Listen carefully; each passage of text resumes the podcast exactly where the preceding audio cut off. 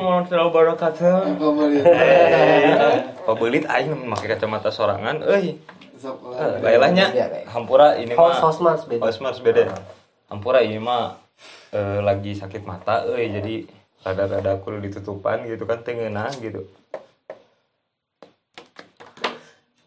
Ini di balik podcast kedua, ketiga. Tapi pokoknya kasak itu nya pokoknya mah ini mah mau bahas ngelantur we lah. Tentang aing gitu nya tentang naon anjing gitu.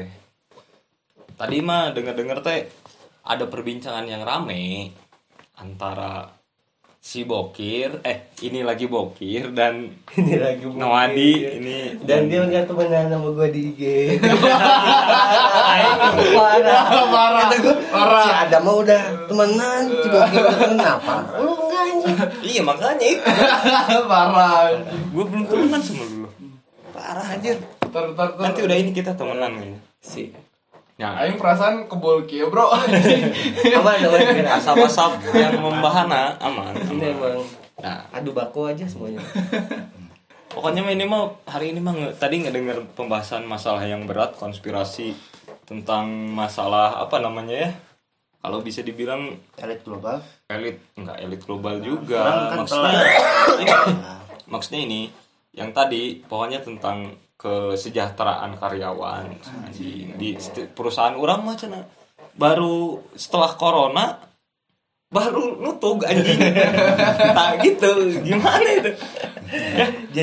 jadi karena emang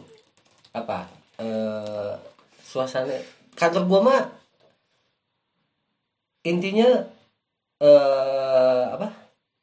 yang penting mah kesejahteraan selalu tapi asik lah pokoknya. Jadi nggak ada yang kerja di situ sebenarnya tuh.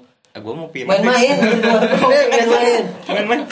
Gila, orang pada nih ya, orang berapa bulan lalu orang pada PSBB gajinya pada kepotong gini ya teman. Gue masih sejahtera, aman. Gue makanya tenang-tenang aja. PSBB mau tenang, rokok, makan, tidur, rokok, gaji masih full. Cet berjalannya waktu. Orang pada mulai masuk nih. Set udah pada mulai normal. Aing goyang.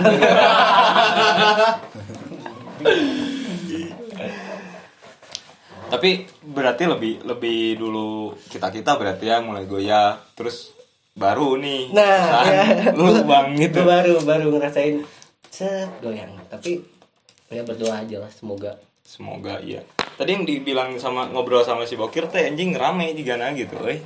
Ngobrol naon tah? Obrolan bisnis lah ya, yang pasti mah. Jadi kalau misalnya di bisnis tuh ada yang namanya force major. Force major tuh di mana posisi yang lagi goyang lah istilahnya di satu perusahaan gitu. Itu sih sebenarnya. Makanya tadi kan langsung ngobrolin soal recovery dan pada saat force major dan recovery-nya gitu. Recovery-nya mungkin kemungkinan agak lama ya bang ya. Lama. Pada saat melihat angka ya. Angka iya. Ini pasti lama dan ya. Kemungkinan terburuk juga ke depan ini bisa membaik, bisa menurun. Nah ini masih belum tahu tapi kemungkinan kalau gue prediksi sih kayaknya kalau yang gue jalan sekarang gue bakal menurun. Menurun. Karena sebenarnya kebijakan yang tempat gue itu sebenarnya telat ngambil kebijakan kayak gini. Harusnya dari kemarin tuh udah ambil kebijakan kayak gini cuma karena bos gue tuh baik banget orangnya. Nah, baik dermawan anjir. Mungkin di saat perusahaan lain mah waktu awal-awal corona lagi gini gitu di Indonesia langsung ambil kebijakan bahwa ini pengurangan karyawan, ini dipotong sekian. Gue enggak mau, bos gue enggak mau sampai pengurangan karyawan juga. Janganlah gitu. Sampai kemarin akhirnya harus ngambil kebijakan itu pun bos gue dengan gimana ya? Kalau lu nggak setuju, lu punya planning keluar silahkan aja lah. Takutnya lu malah terbeban di sini. Gue nggak pernah maksa ikut di kantor gue. Jadi masih kepikiran kayak gitu sih. Jadi kalau emang lu nggak setuju, lu keluar ada planning yang lebih bagus atau ada kerjaan yang lebih bagus, ya mangga. Bos gue juga nggak apa sampai lu bakal kena enggak sih. Sampai gue nawarin berapa alternatif juga. Udahlah yang ini dulu aja. Itu tuh yang paling atas gue tawarin. Sementara tuh gue udah bikin 3 kebijakan 3 plan gitu ya, pengurangan hari kerja, no pay no work, yang terakhir itu ya dirumahkan atau bisa dicat.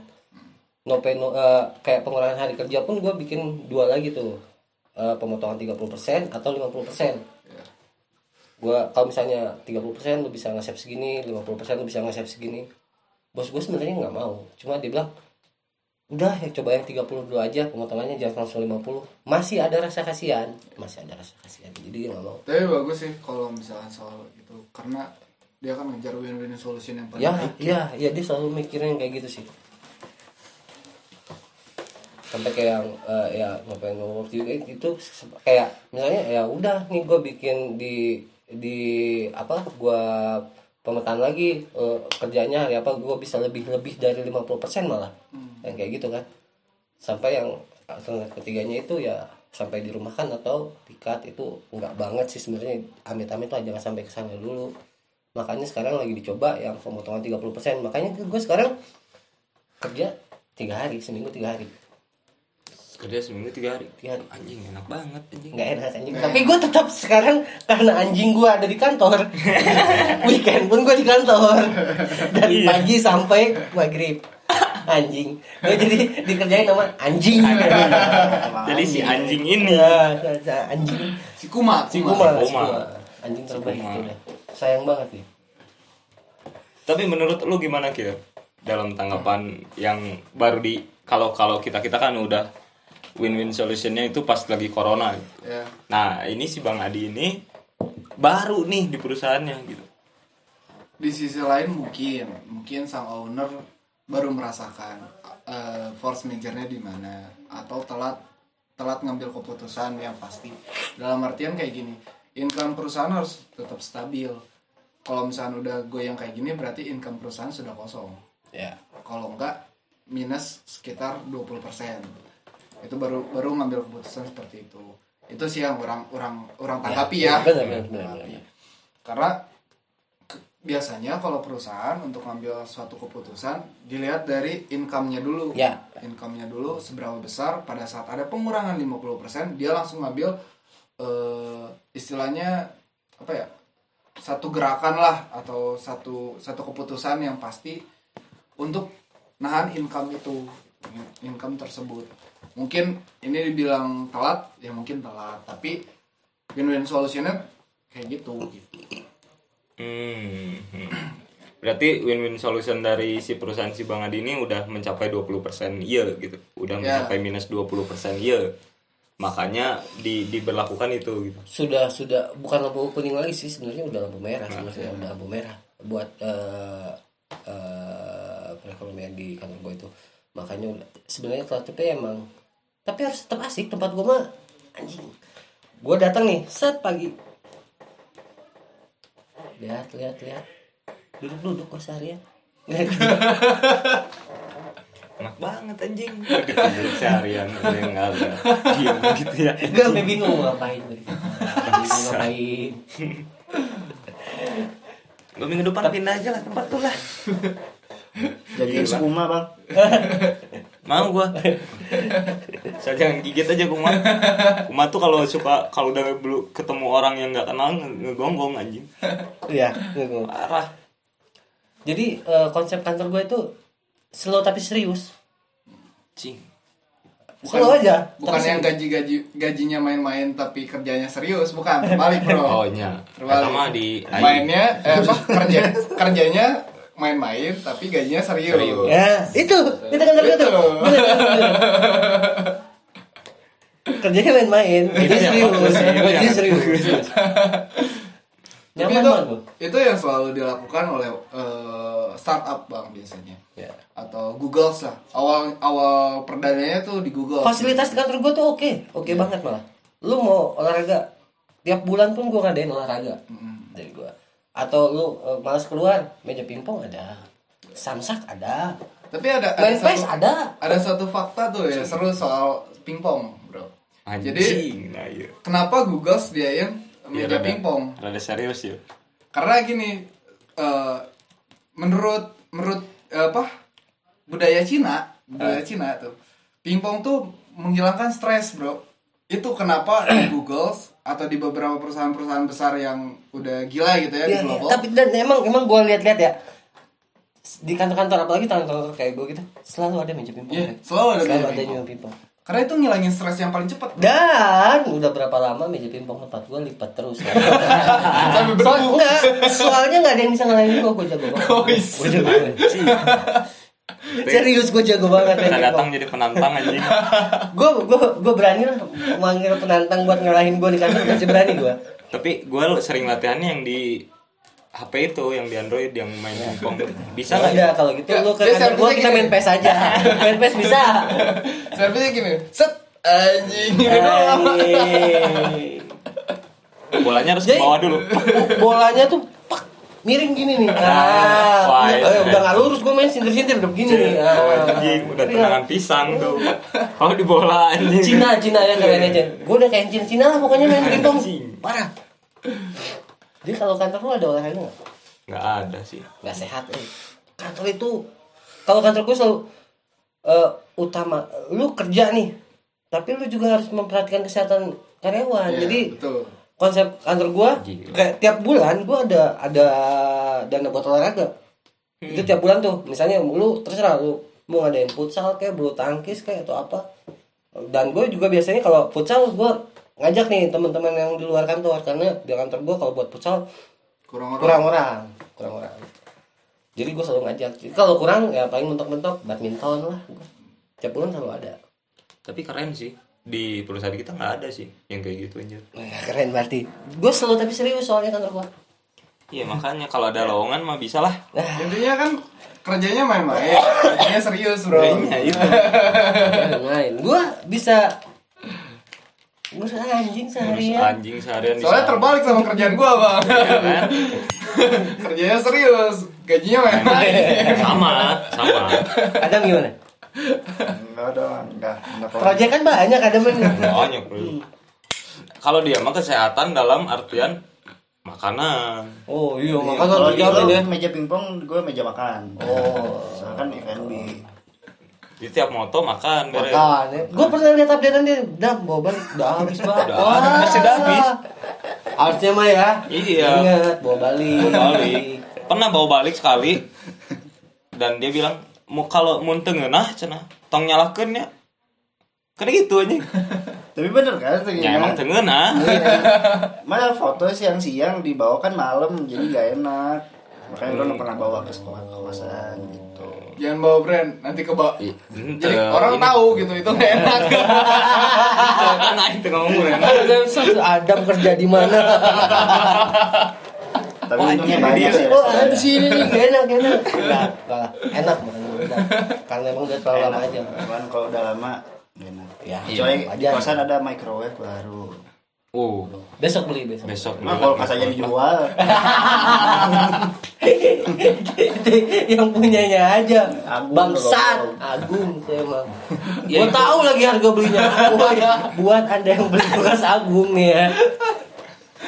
Harga beli sama, lu ditipu. Itu yang belinya ini, apa namanya? Ini soju, jualan soju. Serius. Oh jadi buat soju, dia buat soju. Gak tahu tuh. Jadi kata si Agung, "Bang, mana lamun edek meuli soju ke kasih ieu cenah si jualan soju." Sabaraha eta bro? Kateuing, oh nya Agung gitu. Agung pakai lampu. TV udah enggak ada, kulkas udah enggak ada. Bangkrut dia kayaknya. Emang bangkrut ya? Iya, bulan depan udah enggak ada. Per bulannya enggak, Bang? Hah? Per bulannya. Nih kita jadi gibah aja lah. Dah emang gitu sih. Sebagai ketua RT di kosan ini, gua tahu semua kan. Gua udah berapa generasi di sini. Kalau dihitung orang paling lama di kosan tuh 2-3 tahun lah ya. Yeah. Gua kan udah 13 tahun. Berarti gua udah banyak generasi tuh, banyak. 1, 2, 5 generasi lah gua. Generasi lah. Agung generasi ke berapa tuh? Agung generasi ke 4 lah. 4. Pertama masuk masih kurus. Cupu lah pokoknya. Sekarang gimana emang? Gede lembu. Gede aja. Gede ya. Fuckboy lah. Pucek boy. Bung lu enggak ada sih. Iya. Ngalain nago ya. Tapi dia enggak mau disebut fuckboy. Udah enggak katanya. Udah Soleh orang lihat dia kemarin Bako Boy sekarang. Oh yang bawa bako sini iya. Wah kacau. Dia bawa sini kacau. Emang tuh dia tuh yang sini tuh. Emang kacau tuh. Tapi dia emang bagus. Pas kesini lagi yang terakhir, kesini terakhir sholat men. Anjing terus. Sholat lah tuh anjing. Terus kata gue, lu mah lagi susah aja sholat. Kan gitu kan. Ya. Ini satu. Ya, iya benar. Iya kan? Kadang orang emang kenapa ya? Kayaknya kalau lagi susah tuh sholat. Iya. Dekat sama Tuhan lagi manusiawi kali ini. Kan gitu. Ada yang antik. Kemana mana? Ini nggak seudut ya kan? Kemana mana? Sholat atau isi ya ceno ini. Pinjam kunci si bokir. Sholat, tapi sholatnya waktu itu bikin Insta story nggak? Nggak tahu kan orang Insta story. Cuman gue baru nyetel lagu semenit enggak lagu deh, pokoknya gue ngedit semenit kagak, semenit lah, semenitan lebih, 2 menit kagak sih, terus udah beres. Sholat enggak atuh kan bingung anjing sholat tahun gitu. Sholat sunat dulu kan. Opat ke sore, sholat asar 4 rakaat bisa segitu. Anjing grebesi ya. Ngerem sih atau ngerem. Oh yang terakhir kesini berarti? Iya yang terakhir yang. Sholat kan set. Malamnya install togel. Bang, gua pasang nomor ini gitu. Anjing. Aduh. Lu sendiri kira gimana sekarang? Menurut lu nih ya. Iya. Kita perlu punya bisnis sendiri gak sih? Soalnya kalau gua lihat-lihat kayak sekarang ya. Kalau cuma ngandalin gaji dari satu perusahaan pasti kurang. Menurut lu bisnis yang sekarang kayak sekarang makanan kan apa tuh makanan rame banget lah segala model macaman makanan ada sekarang.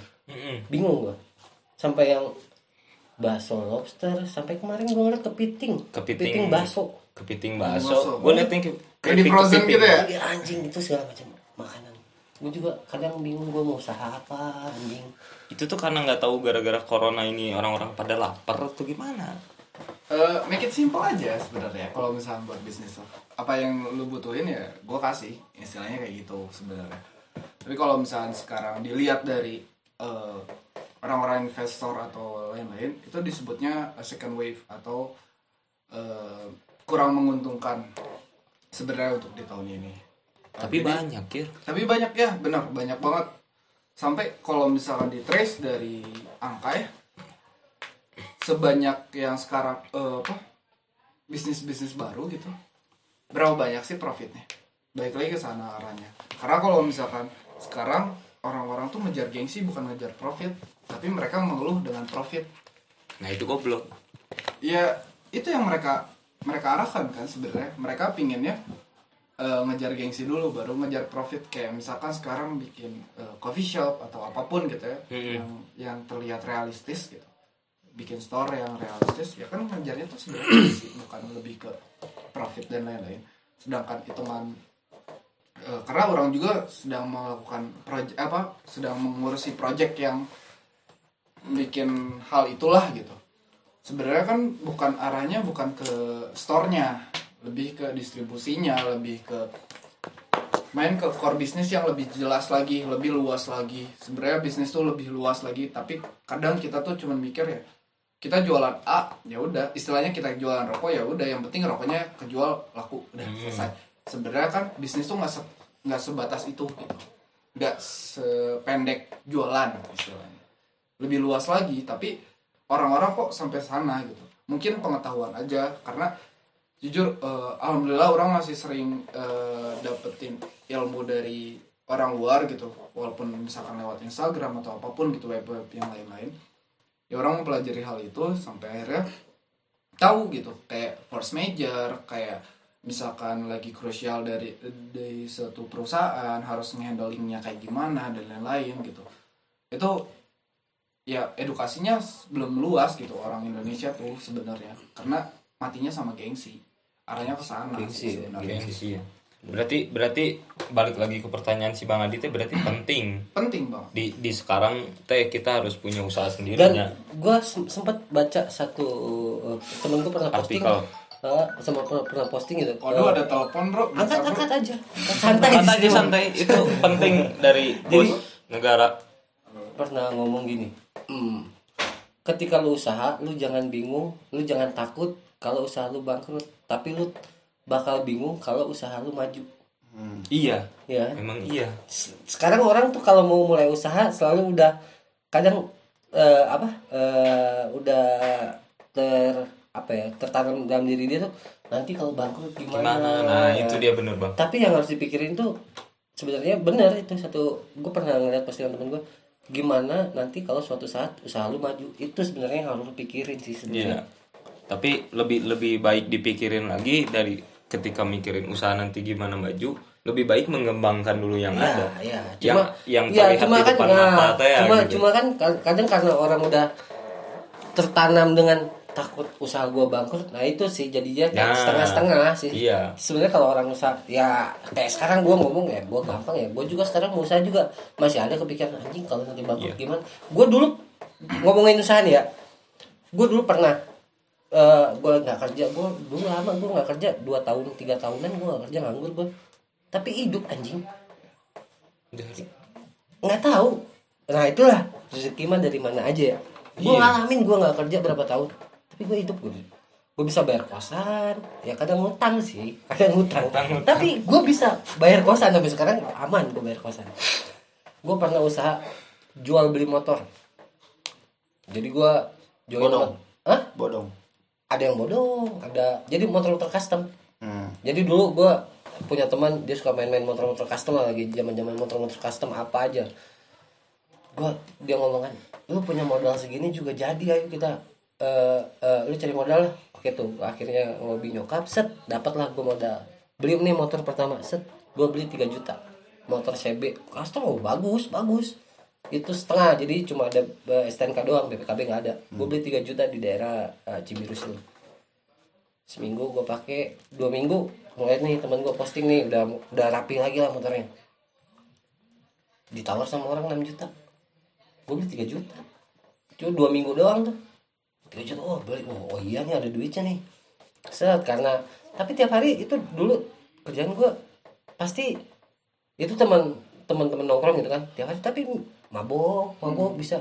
Gue bilang nih, lu bikin rekening lah, ntar jadi pengeluaran masuk uang enak nih, kata gue. Kita usaha udah seriusin aja, karena gue ngeliat 2 minggu aja lumayan kan cuannya kan. Akhirnya gue beli ada lah, gue sampai 10 motor gue tak ganti. Jadi gue kesini bawa motor bisa beda-beda. Akhirnya apa coba, karena temen emang usaha jahat sih ya. Temen mau sedekat apapun kalau udah ngelihat duit mah jahat anjing. Akhirnya gue ending-endingnya ketipu. Jadi gue ngeliat dia gonta ganti motor, gue tanya, ini motor yang mana? Ada kemarin beli, duit yang mana? Iya duit yang itu. Ya udah ini harus untung nih, harus untung. 4-5 motor pertama gue selalu jualnya untung terus. Motor udah lewat motor ke 6, ke 7 dan berikutnya.